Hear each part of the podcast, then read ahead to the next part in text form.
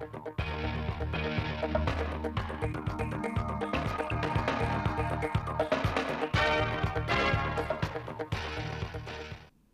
kính chào quý vị và các bạn đến với chương trình thời sự phát thanh tổng hợp 17 giờ thứ bảy, ngày 4 tháng 10 năm 2023 của Đài Phát thanh Truyền hình Thanh Hóa. Chương trình hôm nay có những nội dung chính sau.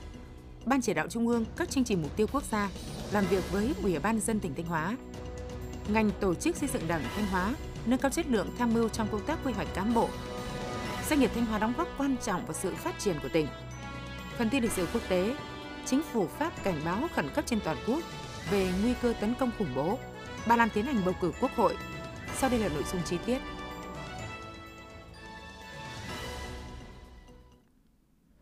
Thưa quý vị và các bạn, ngày 14 tháng 10, đoàn công tác của Ban chỉ đạo Trung ương các chương trình mục tiêu quốc gia do đồng chí Đỗ Xuân Tuyên, Thứ trưởng Bộ Y tế làm trưởng đoàn, đã làm việc với Ủy ban Nhân dân tỉnh Thanh Hóa về giám sát tình hình thực hiện các chương trình mục tiêu quốc gia giai đoạn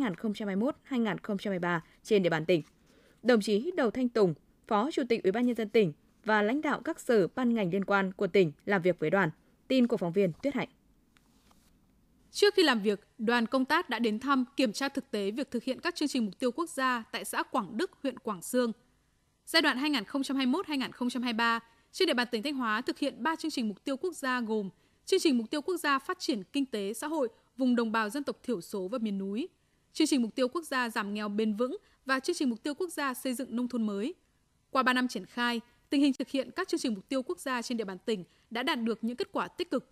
Tổng số vốn ngân sách nhà nước đã giải ngân để thực hiện các chương trình mục tiêu quốc gia từ năm 2021 ước đến hết tháng 9 năm 2023 là gần 2.125 tỷ đồng, đạt 46% kế hoạch vốn. Giai đoạn 2021-2023, toàn tỉnh có thêm 4 đơn vị cấp huyện đạt chuẩn nông thôn mới, có 42 xã đạt chuẩn nông thôn mới, 59 xã đạt chuẩn nông thôn mới nâng cao, 13 xã đạt chuẩn nông thôn mới kiểu mẫu. Ước năm 2023, tỷ lệ hộ nghèo khu vực miền núi của Thanh Hóa chỉ còn 11,7%, trong đó tỷ lệ hộ nghèo vùng dân tộc thiểu số giảm còn 15,5%. Trên địa bàn tỉnh, ước đến hết năm 2023, tỷ lệ hộ nghèo theo chuẩn nghèo đa chiều giảm còn 3,4%, vượt mục tiêu đề ra. Tại buổi làm việc, các đại biểu đã trao đổi, làm rõ thêm một số vấn đề như kết quả lồng ghép các nguồn vốn thực hiện chương trình mục tiêu quốc gia, vấn đề môi trường, y tế, an toàn thực phẩm, phát triển sản xuất, các giải pháp tháo gỡ khó khăn, đẩy nhanh việc thực hiện các chương trình dự án thuộc 3 chương trình mục tiêu quốc gia. Để bảo đảm tiến độ và phù hợp với điều kiện thực tiễn của địa phương trong quá trình triển khai các chương trình mục tiêu quốc gia, tỉnh Thanh Hóa đề nghị Trung ương bổ sung quy định về phân cấp mức vốn, dự án đầu tư công trung hạn hàng năm được đầu tư từ nguồn ngân sách trung ương, ngân sách cấp tỉnh làm cơ sở cho các địa phương thực hiện đề nghị Trung ương xem xét bổ sung nguồn vốn thực hiện các chương trình mục tiêu quốc gia cho các xã đặc biệt khó khăn, các xã biên giới của tỉnh Thanh Hóa. Bên cạnh đó, Trung ương không nên giao chi tiết vốn theo lĩnh vực nhằm tạo sự chủ động cho các địa phương trong việc phân bổ chi tiết và triển khai thực hiện các nhiệm vụ, dự án của các chương trình phù hợp với tình hình và yêu cầu nhiệm vụ của từng địa phương. Phát biểu tại buổi làm việc, Phó Chủ tịch Ủy ban nhân dân tỉnh Đầu Thanh Tùng nhấn mạnh, xác định việc triển khai các chương trình mục tiêu quốc gia là nhiệm vụ quan trọng trong giai đoạn 2021-2025, cấp ủy, chính quyền các cấp và cơ quan đơn vị trong tỉnh đã tập trung rất cao cho nhiệm vụ này, đảm bảo các chương trình mục tiêu quốc gia được thực hiện đúng quy định của pháp luật và phù hợp với tình hình thực tế của tỉnh. Đồng chí Phó Chủ tịch Ủy ban nhân dân tỉnh Đầu Thanh Tùng khẳng định, nguồn lực của Trung ương để triển khai các chương trình mục tiêu quốc gia có ý nghĩa đặc biệt quan trọng, tác động to lớn tới sự phát triển kinh tế xã hội của tỉnh. Vì vậy, thời gian tới, tỉnh sẽ tiếp tục triển khai quyết liệt nâng cao tinh thần trách nhiệm của từng cá nhân, đơn vị, phân cấp tối đa để tạo chủ động cho các ngành, địa phương đi đôi với tăng cường kiểm tra, giám sát để bảo đảm nguồn vốn phát huy hiệu quả trong thực tiễn. Phó Chủ tịch Ủy ban nhân dân tỉnh mong muốn Ban chỉ đạo Trung ương tiếp tục quan tâm, tạo điều kiện, kịp thời tháo gỡ khó khăn, giúp tỉnh Thanh Hóa thực hiện hiệu quả các chương trình mục tiêu quốc gia trên địa bàn tỉnh. Phát biểu kết luận buổi làm việc, Thứ trưởng Bộ Y tế Đỗ Xuân Tuyên ghi nhận đánh giá cao những kết quả đạt được trong việc thực hiện 3 chương trình mục tiêu quốc gia trên địa bàn tỉnh Thanh Hóa thời gian qua, đồng thời chỉ ra những khó khăn vướng mắc và những hạn chế trong quá trình triển khai thực hiện chương trình. Thứ trưởng Bộ Y tế đề nghị thời gian tới, tỉnh cần ra soát lại các chương trình đang triển khai trên địa bàn, trong đó phải bám sát kỹ các mục tiêu nhiệm vụ của từng dự án để đánh giá hiệu quả, giải ngân kịp thời nguồn vốn sau khi được phân bổ, đẩy mạnh công tác kiểm tra giám sát trong quá trình thực hiện, có báo cáo hàng năm đánh giá việc thực hiện các chương trình. Đồng chí Thứ trưởng Bộ Y tế đề nghị tỉnh Thanh Hóa tăng cường công tác lãnh đạo chỉ đạo, tổ chức thực hiện các chương trình, chính sách dân tộc, đẩy mạnh tiến độ, thực hiện tốt các dự án, tiểu dự án, tiếp tục thực hiện đầy đủ, kịp thời các chính sách giảm nghèo hiện hành như chính sách ưu đãi, chính sách dạy nghề, hỗ trợ lao động thuộc hộ nghèo, hộ dân tộc thiểu số, tăng cường chỉ đạo, hướng dẫn các địa phương hoàn thành các nội dung tiêu chí và chỉ tiêu nông thôn mới được giao năm 2023 và các năm 2024, 2025. Đối với những đề xuất kiến nghị của tỉnh, đoàn giám sát sẽ tiếp thu tổng hợp để báo cáo Ban chỉ đạo Trung ương và chuyển tới các cơ quan chức năng có thẩm quyền. Thưa quý vị và các bạn, quy hoạch cán bộ là một nội dung trọng yếu của công tác cán bộ, đảm bảo cho công tác cán bộ đi vào nền nếp, chủ động đáp ứng yêu cầu nhiệm vụ trước mắt cũng như lâu dài, nhằm xây dựng đội ngũ cán bộ có đủ phẩm chất, năng lực, bản lĩnh, ngang tầm nhiệm vụ. Nhận thức rõ về vai trò và ý nghĩa của công tác quy hoạch cán bộ, thời gian qua, Ban tổ chức tỉnh ủy và Tổ chức xây dựng Đảng tỉnh Thanh Hóa nỗ lực tham mưu cho cấp ủy cùng các cấp thực hiện tốt công tác này. Bài viết của phóng viên thời sự. Ngay sau khi Bộ Chính trị ban hành quy định số 50, Ban tổ chức Trung ương ban hành hướng dẫn số 16 về công tác quy hoạch cán bộ, Ban tổ chức tỉnh ủy Thanh Hóa đã tham mưu cho Ban Thường vụ tỉnh ủy ban hành quy định số 1020 về công tác quy hoạch cán bộ tỉnh Thanh Hóa, kế hoạch số 65 về giả soát, bổ sung quy hoạch cán bộ lãnh đạo, quản lý nhiệm kỳ 2020-2025, 2021-2026 và xây dựng quy hoạch cán bộ nhiệm kỳ 2025-2030, 2026-2031 trong toàn đảng bộ tỉnh. Mục đích nhằm xây dựng đội ngũ cán bộ lãnh đạo quản lý các cấp từ tỉnh đến cơ sở, có bản lĩnh chính trị vững vàng, có phẩm chất và năng lực, đủ về số lượng, đảm bảo chất lượng, đồng bộ với cơ cấu, bảo đảm sự chuyển tiếp liên tục, vững vàng giữa các thế hệ cán bộ, nhằm thực hiện thắng lợi nhiệm vụ chính trị của tỉnh trong giai đoạn mới, làm cơ sở cho công tác đào tạo bồi dưỡng cán bộ, đồng thời tạo sự chủ động trong công tác cán bộ, chuẩn bị tốt nguồn nhân sự cho nhiệm kỳ hiện tại và một bước cho nhiệm kỳ tiếp theo. Ông Dương Văn Mạnh, Phó trưởng ban tổ chức tỉnh ủy Thanh Hóa nói: Ngành tổ chức đã chủ động và phát huy tinh thần trách nhiệm cao Ờ, trong cái công tác tham mưu. Trước hết là tham mưu cho cấp ủy các cấp giả soát lại toàn diện cái đội ngũ cán bộ trước khi đưa vào quy hoạch. Cái thứ hai là thẩm định cái tiêu chuẩn cán bộ, tiêu chuẩn chính trị theo quy định 58 của Bộ Chính trị. Kiên quyết đề nghị với cấp có thẩm quyền để đưa những cái trường hợp không đảm bảo tiêu chuẩn và điều kiện ra khỏi nguồn quy hoạch. Sau khi cấp có thẩm quyền đã phê duyệt quy hoạch cán bộ thì à, ngành tổ chức đã tham mưu cho cấp ủy xây dựng cái kế hoạch đào tạo bồi dưỡng cán bộ.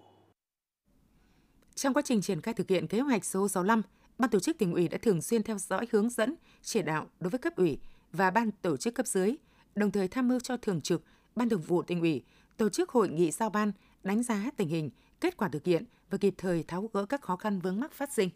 Trên cơ sở đó, Ban thường vụ các huyện thị thành ủy, đảng ủy trực thuộc và các cơ quan đơn vị cấp tỉnh đã tiến hành tổ chức thực hiện công tác giả soát, bổ sung quy hoạch cán bộ nhiệm kỳ 2020-2025, 2021-2026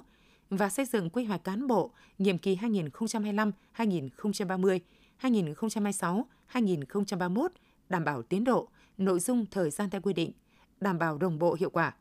Các đơn vị đã tổ chức thực hiện ra soát, đánh giá toàn diện nguồn cán bộ trước khi đưa vào danh sách giới thiệu nhân sự quy hoạch và được tiến hành từ dưới lên trên, bảo đảm chặt chẽ, dân chủ, khách quan công bằng, công khai minh bạch, đúng quy trình, đúng thẩm quyền.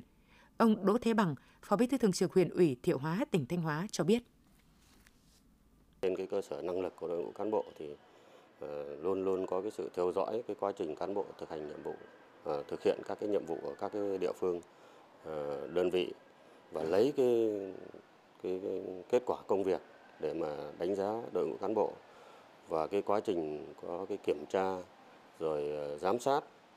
cái quá trình thực hiện nhiệm vụ và chúng tôi có cái sự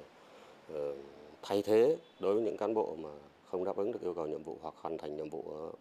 mức thấp hoặc là quyết tâm không cao và cũng có cái sự thay đổi ờ, đối với những cái cán bộ mà không hợp với cái sở trường. Phát huy truyền thống 93 năm xây dựng và phát triển, ngành tổ chức xây dựng Đảng Thanh Hóa quyết tâm tiếp tục nêu cao tinh thần trách nhiệm, tận tụy sáng tạo, nỗ lực phấn đấu, hoàn thành xuất sắc mọi nhiệm vụ được giao, xứng đáng là lực lượng, cơ quan tham mưu đắc lực, chỗ dựa vững chắc của cấp ủy các cấp về công tác xây dựng Đảng. Thưa quý vị và các bạn, Thanh Hóa là một trong những tỉnh đầu tiên trên cả nước có ca mắc COVID-19. Song từ ngày 27 tháng 4 năm 2021, làn sóng lây nhiễm dịch thứ tư mới gây thiệt hại nặng nề, tác động tiêu cực đến tất cả các hoạt động kinh tế, xã hội và đời sống trên địa bàn tỉnh. Tuy nhiên, Với sự chủ động và giải pháp linh hoạt thích ứng với diễn biến của dịch bệnh trong từng thời điểm, Thanh Hóa là một trong những tỉnh thành phố đã thực hiện khá thành công mục tiêu kép vừa phòng chống dịch COVID-19, vừa phục hồi, phát triển kinh tế xã hội.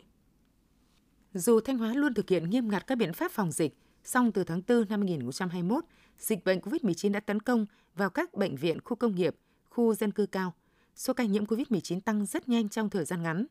Do sự lây lan mạnh của dịch, tháng 8 năm 2021, tỉnh đã phải chuyển trạng thái từ phòng dịch sang chống dịch. Hàng loạt giải pháp phong tỏa, cách ly, giãn cách xã hội, giám sát phân tầng điều trị đã được Thanh Hóa triển khai kịp thời, phù hợp với từng giai đoạn. Tiêm vaccine phòng COVID-19, tạo lá chắn phòng dịch được Thanh Hóa giáo diết thực hiện với tỷ lệ tiêm vaccine thuộc túp đầu cả nước. Việc bảo vệ khu vực sản xuất được quan tâm đặc biệt, trong đó công nhân người lao động là một trong các đối tượng được ưu tiên tiêm phòng. Các cấp chính quyền, đoàn thể, tổ chức công đoàn sát cánh với từng doanh nghiệp, hỗ trợ vật tư phòng chống dịch, áp dụng các biện pháp giám sát phòng dịch để đảm bảo an toàn cho khu vực sản xuất với mục tiêu hạn chế thấp nhất số doanh nghiệp phải dừng hoạt động do dịch bệnh. Ông Nghiêm Phú Lâm, Phó Chủ tịch Ủy ban dân huyện Nga Sơn tỉnh Thanh Hóa nói: Ủy ban nhân dân huyện Nga Sơn đã tập trung chỉ đạo các phòng, ban chuyên môn bám sát trực tiếp các doanh nghiệp, hướng dẫn các doanh nghiệp xây dựng các phương án sản xuất kinh doanh đảm bảo phòng chống dịch, tuyên truyền cho các công nhân thực hiện nghiêm khuyến cáo 5K của Bộ Y tế, đảm bảo quy định một cung đường hai điểm đến. Nhờ sự chủ động trong việc xây dựng các phương án, kịch bản, linh hoạt trong ứng phó với mọi tình huống dịch bệnh Thanh Hóa, có số ca mắc COVID-19 trên tổng dân số và tử vong do COVID-19 thuộc nhóm thấp nhất cả nước. Trong thời điểm dịch bệnh bùng phát, chỉ khoảng gần 10% doanh nghiệp trên địa bàn Thanh Hóa phải tạm dừng hoạt động kinh doanh. Chính vì vậy, trong năm 2021, năm chịu tác động mạnh toàn diện của đại dịch COVID-19, Thanh Hóa vẫn đạt tốc độ tăng trưởng tổng sản phẩm GDP 8,85%, đứng thứ 5 trong số 63 tỉnh, thành phố trên cả nước. Ông Đới Di Nam, Phó Chủ tịch Tổng thư ký Hiệp hội Doanh nghiệp tỉnh Thanh Hóa cho biết. Doanh nghiệp cũng đã thích ứng rất là tốt cái việc này. Họ điều tiết trong quá trình hoạt động sản xuất kinh doanh, à, dẫn đến họ vượt qua được các cái thách thức bởi vì họ cũng không còn đường lùi nữa. Họ cũng phải tìm ra những giải pháp tốt nhất để cho doanh nghiệp tồn tại, à, phát triển.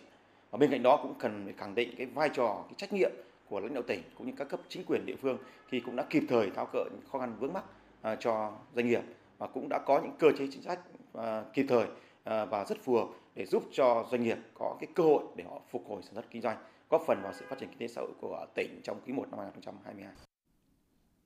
Bà Cao Thị Xuân, Phó Chủ tịch Hội đồng Dân tộc của Quốc hội nói.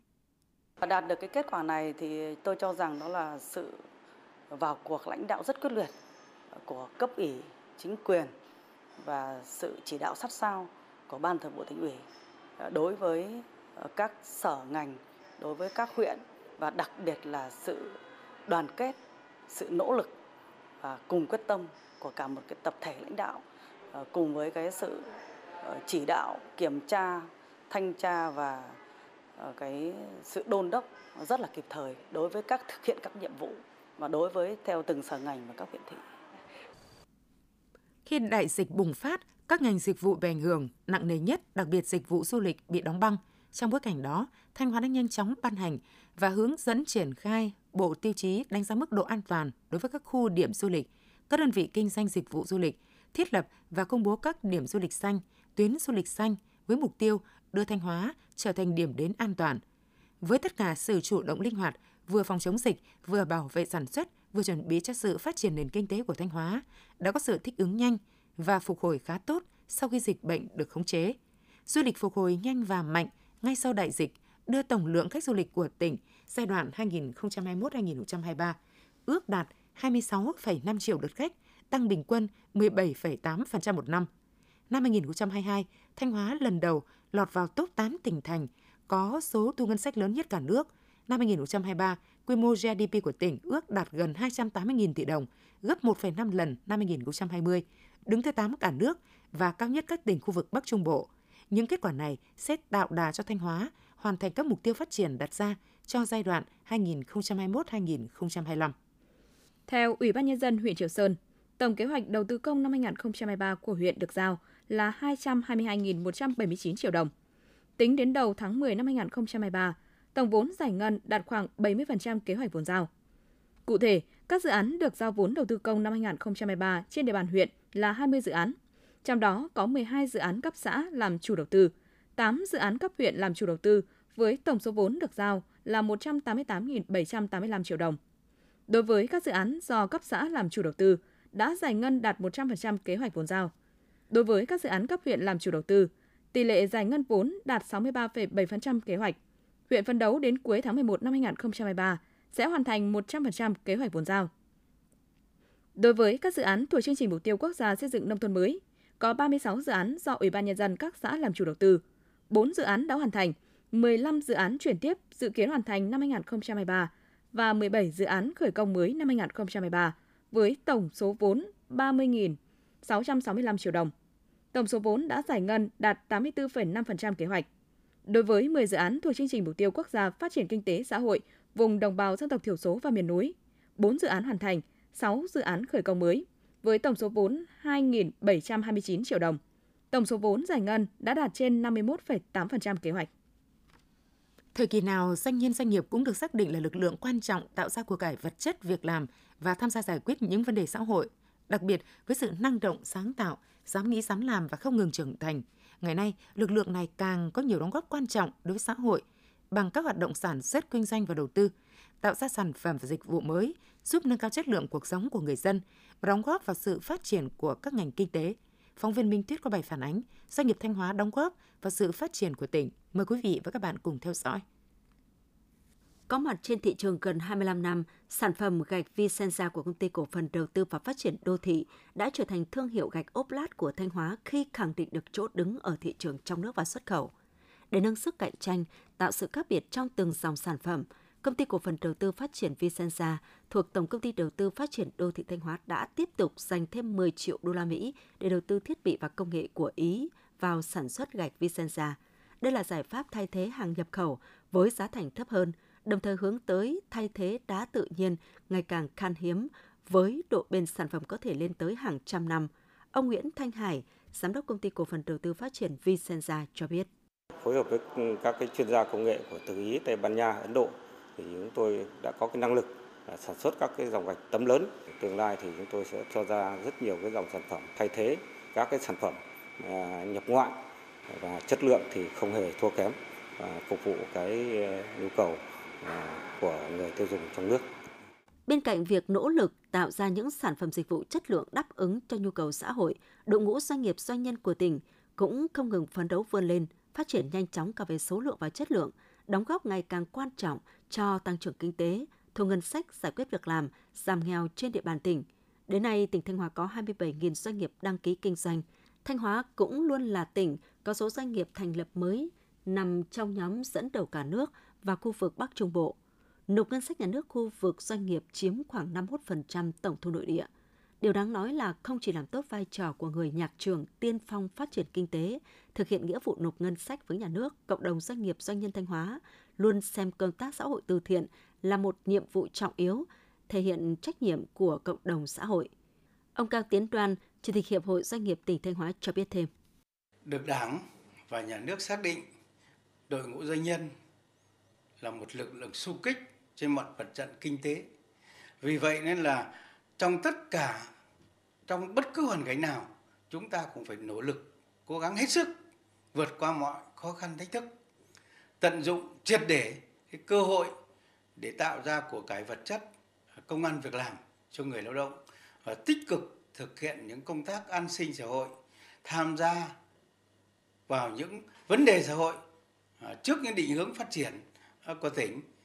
Đúng với quan điểm doanh nghiệp phát tài, địa phương phát triển, đội ngũ doanh nghiệp doanh nhân của Thanh Hóa đang tiếp tục khẳng định bản lĩnh kiên cường, tinh thần đoàn kết, tranh thủ nắm bắt những thời cơ vận hội mới, nỗ lực hết mình cùng với cả hệ thống chính trị ra sức thi đua sản xuất kinh doanh giỏi, tạo nhiều công ăn việc làm ổn định cuộc sống cho người lao động, đóng góp vào sự phát triển kinh tế xã hội của tỉnh và của đất nước.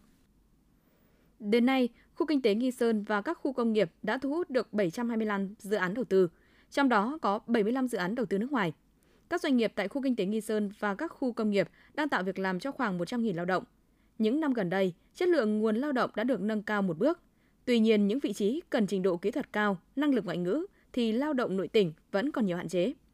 Với hơn 300 dự án đăng ký đầu tư, khu kinh tế Nghi Sơn hiện đã có 143 dự án đi vào hoạt động, tạo việc làm cho gần 35.000 lao động. Theo đại diện Ban Quản lý Khu Kinh tế Nghi Sơn và các khu công nghiệp,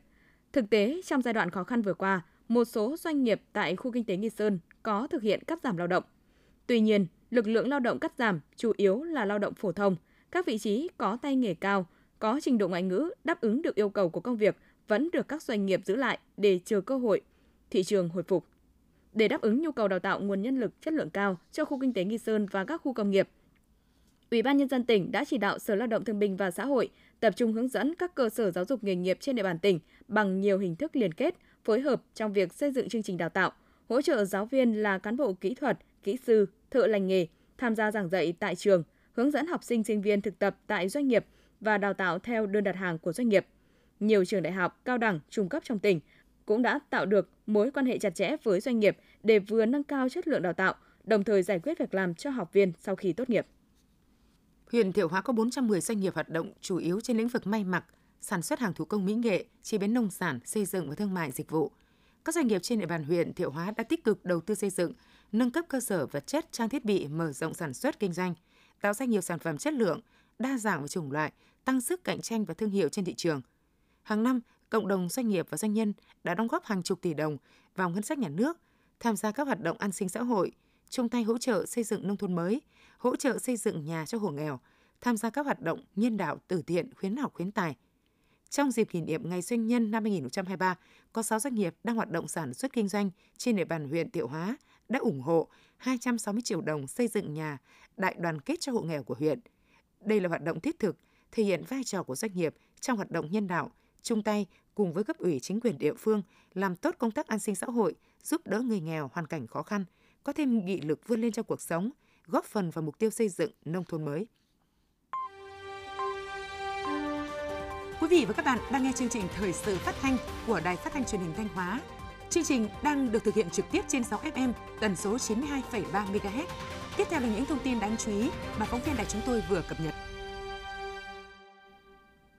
Thưa quý vị và các bạn, năm nay là năm thứ hai, các trường trung học phổ thông trên địa bàn tỉnh Thanh Hóa triển khai hoạt động trải nghiệm hướng nghiệp trong bộ sách kết nối trí thức với cuộc sống. Mục tiêu là triển khai hoạt động trải nghiệm hướng nghiệp sớm nhằm giúp học sinh hình thành nhận thức tư duy về lựa chọn nghề nghiệp phù hợp với bản thân và nhu cầu của xã hội. Tại trường Đông Bắc Ga, thành phố Thanh Hóa, từ lớp 10, học sinh đã có tiết học chuyên đề hướng nghiệp. Với sự hướng dẫn của giáo viên, các em học sinh chia nhóm thảo luận, xây dựng kịch bản, thuyết trình để bày tỏ quan điểm cá nhân về nghề nghiệp trong tương lai. Học sinh Lê Tống Trần Anh, lớp 10A6, trường tiểu học, trung học cơ sở và trung học phổ thông Đông Bắc Hà, thành phố Thanh Hóa nói. Em đang định hướng cho tương lai của em sẽ học tự động hóa và cái ngành đó thì nó đòi hỏi một cái kinh nghiệm và là kiến thức khá là nhiều. Và qua cái buổi định hướng ngày hôm nay thì em thấy rằng là nó cũng khá là có ích cho tương lai của em. Học sinh Ngô Thị Vân Hà, lớp 10A6, trường tiểu học, trung học cơ sở và trung học phổ thông Đông Bắc Hà, thành phố Thanh Hóa chia sẻ. Em cố gắng để trở thành một uh, bác sĩ đa khoa hoặc là một uh, điều dưỡng viên thì là sau cái buổi uh, buổi định hướng nghề nghiệp ngày hôm nay em có thêm rất là nhiều kinh nghiệm và kiến thức để giúp ích cho chuyên ngành của mình trong tương lai ạ. Chương trình giáo dục phổ thông mới xác định giáo dục hướng nghiệp bao gồm toàn bộ các hoạt động nhà trường phối hợp với gia đình và xã hội nhằm trang bị kiến thức, hình thành năng lực định hướng nghề nghiệp cho học sinh. Từ đó giúp học sinh lựa chọn nghề nghiệp phù hợp với năng lực, tính cách, sở thích, quan niệm về giá trị của bản thân, phù hợp với điều kiện, hoàn cảnh của gia đình và phù hợp với nhu cầu của xã hội. Hoạt động trải nghiệm hướng nghiệp còn góp phần thực hiện mục tiêu giáo dục toàn diện và phân luồng học sinh sau trung học phổ thông. Cô giáo Lê Thị Bích, hiệu trưởng trường tiểu học, trung học cơ sở và trung học phổ thông Đông Bắc Hà, thành phố Thanh Hóa cho biết. Triển khai sớm thì học sinh nó à, bộc lộ những cái năng khiếu sớm, rồi các thầy cô phát hiện ra những cái năng khiếu và à, căn cứ vào đó cũng hỗ trợ cho các em, định hướng cho các em thì các em có niềm tin hơn, à, vừa lựa chọn nó được chính xác hơn, nó phù hợp với lại cái năng khiếu ở sở trường của các em. Thầy giáo Nguyễn Xuân Tài, Phó Hiệu trưởng trường Trung học phổ thông Tô Hiến Thành, thành phố Thanh Hóa cho biết thêm. Lứa tuổi học sinh hiện tại thì à, các em cũng đang lứa tuổi phát triển và có những cái cái khúc mắc nhỏ trong cuộc sống mà các em có thể không tìm ra giải pháp được thì bằng các cái tình huống trải nghiệm ở của môn học thì ờ, các thầy cô cũng tháo gỡ cho các cháu và cũng định hướng cho học sinh có những cái tư duy nó tích cực và nó nó phát triển cái năng lực toàn diện cho học sinh hơn. Làm tốt hướng nghiệp ngay từ trong trường phổ thông sẽ góp phần giảm tỷ lệ thất nghiệp, làm trái ngành, trái ngành nghề. Còn với chính bản thân mỗi học sinh, việc định hướng nghề nghiệp sớm cũng giúp các em có lộ trình học tập phù hợp, tự tin vào sự lựa chọn của mình và có lợi thế hơn trên thị trường lao động. Nhân kỷ niệm 93 năm ngày thành lập Hội Liên hiệp Phụ nữ Việt Nam 20 tháng 10 năm 1930, 20 tháng 10 năm 2023, Hội Liên hiệp Phụ nữ tỉnh đã phát động toàn thể cán bộ hội viên phụ nữ các dân tộc trong tỉnh hưởng ứng tuần lễ áo dài Việt Nam từ ngày 14 đến 20 tháng 10. Trong tuần lễ, cán bộ hội viên phụ nữ, nữ công chức viên chức giáo viên, nữ thanh niên, nữ doanh nghiệp tích cực đồng loạt mặc áo dài trong giờ làm việc, hội nghị, lễ kỷ niệm, các sự kiện quan trọng của cơ quan đơn vị địa phương nhằm tôn vinh áo dài, vẻ đẹp duyên dáng của người phụ nữ Việt Nam, góp phần giữ gìn bản sắc văn hóa của dân tộc. Để nhiều hội viên phụ nữ nông thôn, vùng khó khăn có điều kiện mặc áo dài, Hội Liên hiệp Phụ nữ tỉnh chỉ đạo các cấp hội tiếp tục thực hiện trao tặng áo dài với tinh thần ai cần thì lấy, ai có thì tặng. Nhiều cơ sở hội đã tặng áo dài mới cho cán bộ hội viên phụ nữ có thành tích trong hoạt động hội và hội viên phụ nữ nghèo, phụ nữ khuyết tật, nữ công nhân lao động khó khăn, xây dựng các gian hàng, tủ áo dài đặt tại nhà văn hóa thôn, phố, chợ, các điểm công cộng, tuyên truyền cho trẻ em phụ nữ thoải mái lựa chọn cho mình những bộ áo dài phù hợp với sở thích, vóc dáng để mặc. Đây là việc làm thiết thực ý nghĩa, hướng đến hiện thực hóa mục tiêu của Hội Liên hiệp Phụ nữ Việt Nam, đưa giá trị áo dài trở thành di sản văn hóa Việt Nam. Chào mừng kỷ niệm 93 năm ngày thành lập Hội Liên hiệp Phụ nữ Việt Nam, 20 tháng 10 năm 1930, 20 tháng 10 năm 2023. Chào mừng Đại hội Công đoàn Việt Nam lần thứ 13, nhiệm kỳ 2023-2028. Sáng 14 tháng 10, Công đoàn ngành công thương tổ chức hội thi nấu ăn bữa cơm gia đình điểm 10. Tham gia hội thi có 11 đội đến từ 11 công đoàn cơ sở trực thuộc công đoàn ngành công thương. Mỗi đội gồm 3 thành viên tham gia nấu bữa ăn tươi, dinh dưỡng, chất lượng cho 6 người ăn, trị giá không quá 600.000 đồng. Thời gian dự thi là 60 phút. Các đội thể hiện sự khéo léo và kiến thức của bản thân để thực hiện một mâm cơm, đồng thời nói lên được ý nghĩa của chủ đề dự thi đã lựa chọn. Với sự khéo léo, tỉ mỉ, sáng tạo, các đội đã đem đến hội thi những mâm cơm gia đình hấp dẫn, bảo đảm dinh dưỡng và vệ sinh an toàn thực phẩm. Nhiều món ăn được trang trí cầu kỳ tâm huyết. Hội thi là đợt sinh hoạt rộng rãi trong công nhân viên chức lao động trong toàn ngành công thương nhằm tôn vinh vẻ đẹp của người phụ nữ giỏi việc nước đảm việc nhà, tạo cơ hội để các đoàn viên giao lưu, học hỏi, trao đổi kinh nghiệm trong chế biến, cải thiện bữa ăn ngon cho gia đình, giúp cho chị em phụ nữ nâng cao hơn nữa chất lượng cuộc sống, xây dựng gia đình ấm no, hạnh phúc. Đồn biên phòng Quang Triều, Ban chỉ đạo diễn tập Bộ đội Biên phòng tỉnh Thanh Hóa đã tổ chức diễn tập chiến thuật đồn biên phòng. Tham dự chỉ đạo và đạo diễn có đại diện chỉ huy và các cơ quan chuyên môn của Phòng Tham mưu, Phòng Chính trị Bộ đội Biên phòng tỉnh. Dự tham quan có đồng chí là đồn trưởng chính trị viên bốn đồn biên phòng tuyến biên giới Mường Lát. Tình huống giả định được đưa ra, địch xâm nhập biên giới tập kích vào đồn biên phòng nhằm làm bàn đạp đánh chiếm các mục tiêu khác trong khu vực biên giới và nội địa. Diễn tập chiến thuật được tiến hành 3 giai đoạn, gồm chuyển trạng thái sẵn sàng chiến đấu và tổ chức chuẩn bị chiến đấu, thực hành chiến đấu. Đây là cuộc diễn tập triển khai chuyển trạng thái sẵn sàng chiến đấu của đồn biên phòng nhằm nâng cao trình độ năng lực tổ chức, chỉ huy thực hành chuyển trạng thái sẵn sàng chiến đấu của người chỉ huy và cán bộ chiến sĩ trong đơn vị, phục vụ tốt cho công tác huấn luyện và sẵn sàng chiến đấu khi có tình huống xảy ra. Theo đánh giá của Ban chỉ đạo diễn tập cũng như các ý kiến đóng góp của cơ quan chuyên môn và các đơn vị tham quan, trong quá trình triển khai vận hành, hành động của người chỉ huy và bộ đội nghiêm túc nhanh nhẹn, nhắm vững nội dung ý định, nhiệm vụ, ký tín ám hiệu, đảm bảo tốt các yêu cầu, nội dung diễn tập đề ra. Nhằm đáp ứng nhu cầu đào tạo, bồi dưỡng để nâng cao trình độ và khả năng giao tiếp tiếng dân tộc Thái cho cán bộ, công an xã, thị trấn trong công an Thanh Hóa, góp phần nâng cao chất lượng, hiệu quả công tác và bảo tồn, phát huy giá trị văn hóa dân tộc. Trung tâm Giáo dục nghề nghiệp Giáo dục thường xuyên huyện Lăng Chánh phối hợp với Công an tỉnh Thanh Hóa mở lớp tiếng nói chữ viết dân tộc Thái cho 50 cán bộ, công an xã thị trấn trong công an Thanh Hóa đang công tác tại địa bàn các huyện có đông đồng bào dân tộc Thái sinh sống. Trong thời gian 3 tháng, các học viên được giảng viên trực tiếp truyền đạt những kiến thức cơ bản về tiếng và chữ viết của dân tộc Thái, với 3 phần gồm giới thiệu khái quát về người Thái, văn hóa Thái, chữ Thái, chữ cái, ghép vần, học tiếng Thái theo chủ đề. Kết thúc lớp bồi dưỡng, học viên tham gia thi sát hạch để được cấp chứng chỉ hoàn thành khóa học theo quy định. Thông qua lớp bồi dưỡng nhằm nâng cao kiến thức, kỹ năng sử dụng tiếng dân tộc Thái trong giao tiếp với đồng bào dân tộc, đồng thời góp phần thực hiện hiệu quả công tác tuyên truyền, vận động đồng bào dân tộc thiểu số tham gia đấu tranh, phòng chống tội phạm, đảm bảo an ninh trật tự trên địa bàn các xã thị trấn. Những thông tin vừa rồi cũng đã kết thúc phần tin thời sự trong tỉnh của Đài Phát thanh và Truyền hình Thanh Hóa. Tiếp ngay sau đây là phần tin thời sự quốc tế.